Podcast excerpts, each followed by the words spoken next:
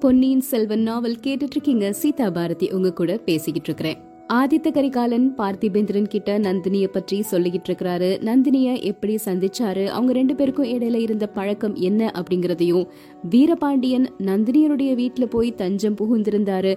வீரபாண்டியன் உயிரை கொல்ல வேண்டாம் அப்படின்னு நந்தினி மன்றாடினாங்க. அதையும் மீறி ஆதித்த கரிகாலன் வீரபாண்டியன் தலையை வெட்டிட்டாரு. இந்த விஷயங்கள் எல்லாத்தையுமே பார்த்திபேந்திரன் கிட்ட சொல்லிக்கிட்டு இருக்கிறாரு ஆதித்த கரிகாலன். இதுக்கப்புறமா என்ன நடக்குது அப்படிங்கறத இப்ப தெரிஞ்சுக்கலாம். அத்தியாயம் ஐம்பத்தி ஆறு அந்தப்புற சம்பவம்.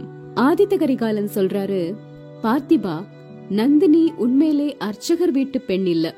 அவளுடைய பிறப்பை பற்றி ஏதோ ஒரு ரகசியம் இருக்கணும் அப்படின்னு. நந்தினி யாரோட மகளா இருந்தா என்ன? அர்ச்சகர் மகளா இருந்தா என்ன? அரசர் மகளா இருந்தா என்ன? இல்ல அனாதை பெண்ணாதான் இருந்தா என்ன? அந்த இன்னொரு கிழவர் பெரிய பழுவேட்டரையர் பாருங்க எங்கோ வழியில பார்த்தாராம். உடனே இழுத்து கொண்டு வந்து எட்டோட ஒன்பதுன்னு அந்த புறத்துல அடைச்சிட்டாராம் அப்படின்னு ஒரு மாதிரி சல்லி போட சொல்றாரு பார்த்திபேந்திரன். அத நினைச்சாதான் நண்பா எனக்கு அதிசயமா இருக்குது அப்படிங்கிறாரு ஆதித்த கரிகாலன். எதை நினைத்தால்? அந்த கிழவர் எப்படி இவளோட வலையில சிக்கினாரு அப்படிங்கறத தானே? இல்ல இல்ல. ஒரு காலத்துல என்னை காதலிக்கிறதா சொன்னா அப்புறம் வீரபாண்டியனை காதலிச்சு அவன் உயிரை காப்பாற்ற முயன்றாள் அதுக்கப்புறமா எதுக்காக இந்த கிழவரை கல்யாணம் பண்ணிக்க சம்மதிச்சா? அத நினைச்சாதான் அதிசயமா இருக்கு அப்படிங்கிறாரு ஆதித்த கரிகாலன். உடனே பார்த்திபேந்திரன் சொல்றாரு எனக்கு அது ஒண்ணும் அதிசயமா தோன்றலை. ஐயா உங்க செயலை நினைச்சாதான் அதிசயமா இருக்குது. சோழ குலத்தின் பரம எதிரியான பாண்டியன் தோல்வி அடைஞ்சதும் ஓடி ஒளியும் கோழையிலும் கோழை. அவனுக்கு அடைக்கலம் கொடுத்து உயிர் பிச்சை கேட்டவள நீங்க சும்மா விட்டுட்டு வந்திருக்கீங்க? அத நினைச்சாதான் எனக்கு அதிசயமா இருக்குது. ஒண்ணு அவளையும் அங்க கத்தியால வெட்டி போட்டிருக்கணும். அதுக்கு விருப்பம் இல்லைன்னா கையையும் காலையும் சேர்த்து கட்டி சிறைப்படுத்தி கொண்டு வந்திருக்கணும். இந்த ரெண்டுல எதையுமே செய்யாம சும்மா விட்டுட்டு வந்துட்டீங்களே. எனக்கு ஞாபகம் இருக்கு இப்போ. அந்த குடிசை வாசல்ல நீங்க வீரபாண்டியன் உடலை தூக்கிட்டு வந்து போட்டீங்க. நாங்க எல்லாரும் வெறி கொண்டவங்கள மாதிரி வெற்றி முழக்கம் செஞ்சோம். அந்த சமயத்துல குடிசைக்குள்ள இருந்து ஒரு விம்மல் சத்தம் வந்துச்சு. அது யாரு அப்படின்னு நான் கேட்டேன். யாரோ அர்ச்சகர் குடும்பத்து பெண்கள். ஏற்கனவே அவங்க பீதி அடைஞ்சு கதிகலங்கி போயிருக்காங்க. நீங்க யாரும் உள்ள போக வேண்டாம் அப்படின்னு சொன்னீங்க. வெற்றி வெறியில இருந்து நாங்க அதை பொருட்படுத்தல. உடனே எல்லாரும் வீரபாண்டியனுடைய தலையை எடுத்துட்டு கிளம்பிட்டோம். நீங்களும் எங்க கூட வந்தீங்க. ஆனா எங்களோட கழிப்புலையும் கொண்டாட்டத்திலையும் நீங்க அவ்வளவா கலந்துக்கவே இல்ல. உற்சாகம் குறைஞ்சுதான் இருந்தீங்க. என்ன காரணம்னு நான் கேட்டேன். ஆனா ஏதோ ஒரு சமாதானம் சொன்னீங்க. உங்களுக்கு ஏதாவது பலமான காயம் ஏற்பட்டிருக்குமோ அப்படின்னு நான் சந்தேகிச்சு கேட்டது கூட இப்ப யோசிச்சு பார்க்கும்போது ஞாபகத்துக்கு வருது அப்படிங்கிறாரு பார்த்திபேந்திரன். என் உடம்புல எந்த காயமும் படல. பார்த்திபா ஆனா என் உள்ளத்துல ஆறாத காயம் பட்டுருச்சு. வீரபாண்டியன் படுத்து இருந்த கட்டிலுக்கு முன்னாடி வந்து அவ கை கூப்பி என்கிட்ட உயிர் பிச்சை கேட்ட காட்சி மனதை விட்டு அகலவே இல்ல. ஐயோ அவ கேட்டத கொடுக்காம போயிட்டோமே அப்படின்னு மனசு பதை பதைத்தது. என்னோட உயிரை கொடுத்து வீரபாண்டியன் உயிரை திரும்ப எடுக்க முடியும் அப்படின்னா அப்படியே செஞ்சு வீரபாண்டியனை அவகிட்ட கொடுத்திருப்பேன். ஆனா நம்மளால அது முடியாதே. நம்ம வல்லமைகளை பற்றி என்னெல்லாமோ நினைச்சுக்கிட்டு இருக்கிறோம். நம்மளால முடியாத காரியம் எதுவுமே இல்ல அப்படின்னு நினைக்கிறோம். ஆனா உடலை விட்டு உயிர் பிரிஞ்சதுக்கு அப்புறமா அது திரும்ப கொண்டு வரக்கூடிய வல்லமை யாருக்கு தான் இருக்கு. அரச குடும்பத்துல பிறந்தவங்களுக்கு கூட அந்த வல்லமை கிடையாது அப்படின்னு சொல்றாரு ஆதித்த கரிகாலன். பார்த்திபேந்திரனுக்கு கொஞ்சம் கோவம் வந்துருச்சு. அப்படி இல்லாம இருக்கிறது தான் ரொம்ப நல்லது. அந்த வல்லமை மட்டும் இருந்திருந்ததுன்னா எவ்வளவு தவறான காரியம் நடந்திருக்கும்.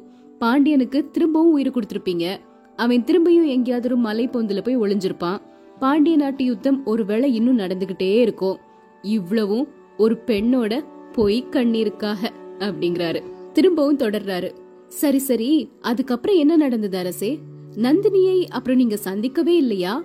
வீரபாண்டியனுக்காக உருகிட்டு இருந்தவ எப்படி அந்த கிழவர் பழுவேட்டரையரை கல்யாணம் பண்ணுனா? அத நீங்க அவகிட்ட கேட்கவே இல்லையா? அப்படிங்கிறாரு.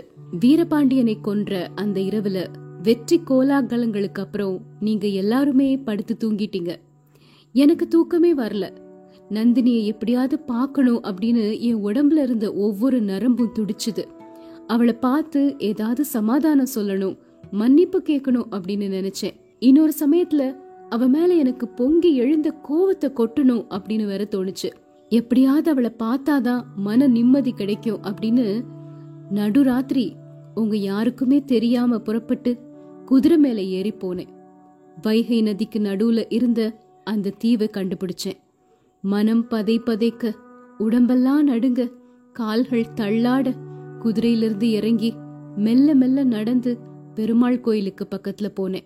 ஆனா அங்க குடிசைகள் எல்லாம் எரிஞ்சு சாம்பலாகி கிடக்கிறத பார்த்தேன். ஒரு வயசான பெண்ணும் ஆணும் எரிஞ்ச குடிசைக்கு பக்கத்துல உட்கார்ந்து புலம்பிக்கிட்டு இருந்தாங்க. கிட்ட போய் பார்க்கும்போது தெரிஞ்சது முன்னொரு தடவை நந்தினியனுடைய அம்மா அப்பா அப்படின்னு செம்பேன் மாதேவி என்கிட்ட அறிமுகப்படுத்தி வச்சாங்க இல்லையா? அவங்க தான் அவங்க அப்படின்னு.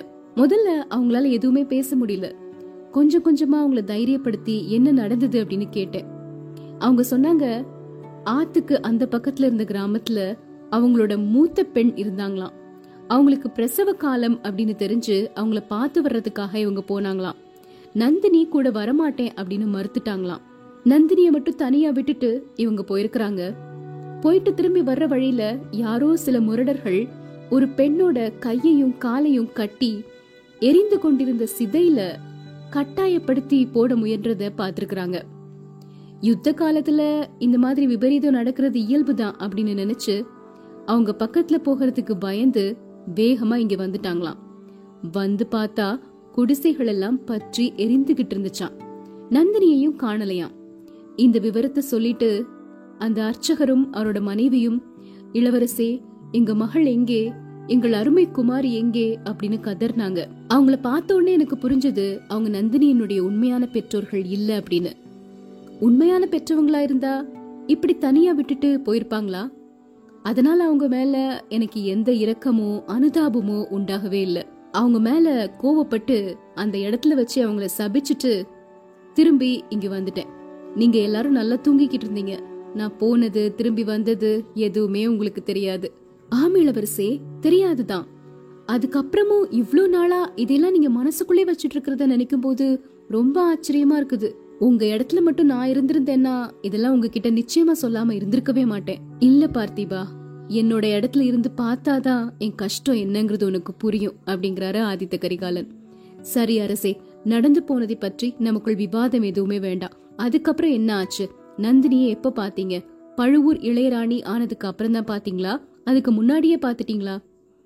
நந்தினி பழுவூர் இளையராணி ஆகிறதுக்கு முன்னாடி நான் பார்த்துருந்தா அவ இளையராணி ஆகிருக்கவே மாட்டா.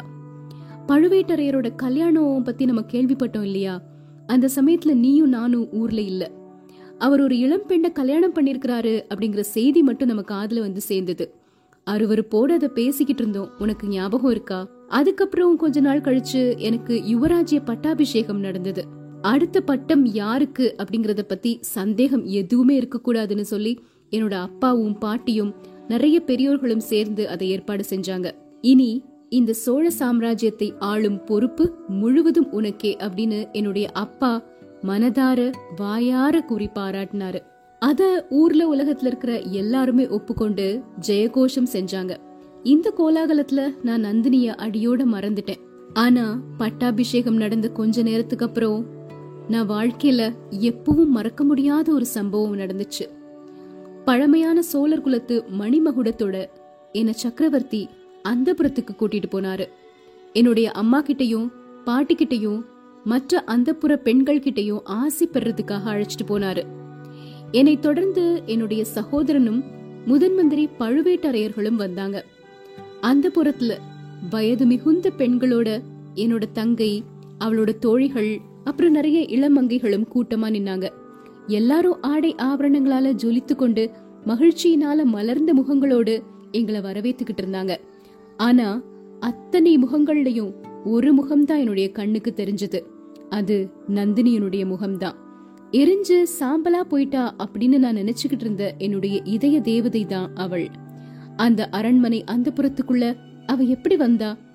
அவ்வளவு பிரமாதமான ஆடை அலங்காரங்களோட ராணிகளுக்குள் நடுநாயகமான மகாராணியாக அவ அங்க எப்படி நிக்கிறா? அவள் முகத்துல என்ன ஒரு அழகு? அவளுடைய அழகு முன்னை விட இப்போ பத்து மடங்கு அதிகமாக இருக்குதே. எப்படி? இப்படி பல விஷயங்களை என்னுடைய மனம் யோசிக்க ஆரம்பிச்சது. சோழ சாம்ராஜ்யத்துக்கு உரியவன் நான் அப்படின்னு முடிசூட்டி கொண்ட அன்றைய தினம் உண்மையிலே என்னுடைய வாழ்நாள்ல அதிர்ஷ்ட தினம் ஆக போகுதா?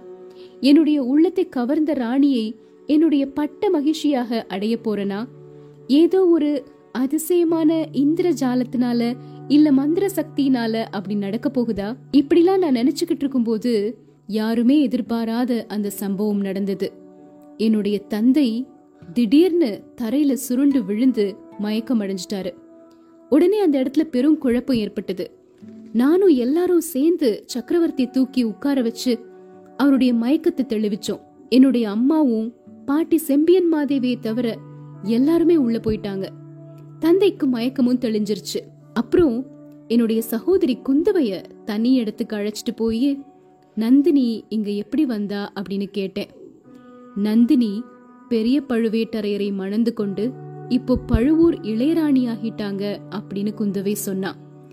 என்னோட நெஞ்சில கூர்மையான ஈட்டி பாய்ந்தது. நண்பா போர்க்களங்கள்ல எத்தனையோ முறை நான் காயம் பட்டிருக்கிறேன் ஆனா நந்தினி தான் பழுவூர் இளையராணி அப்படின்னு குந்தவை சொன்னதை கேட்ட உடனே என் நெஞ்சில ஏற்பட்டது பாரு காயம். அது இன்னும் ஆறவே இல்லை அப்படின்னு சொல்லி ஆதித்த கரிகாலன் அவருடைய நெஞ்சை அமுக்கி பிடிச்சுக்கிட்டாரு. இதுக்கப்புறம் என்ன நடக்குதுங்கிறத நாளைக்கு தெரிஞ்சுக்கலாம்.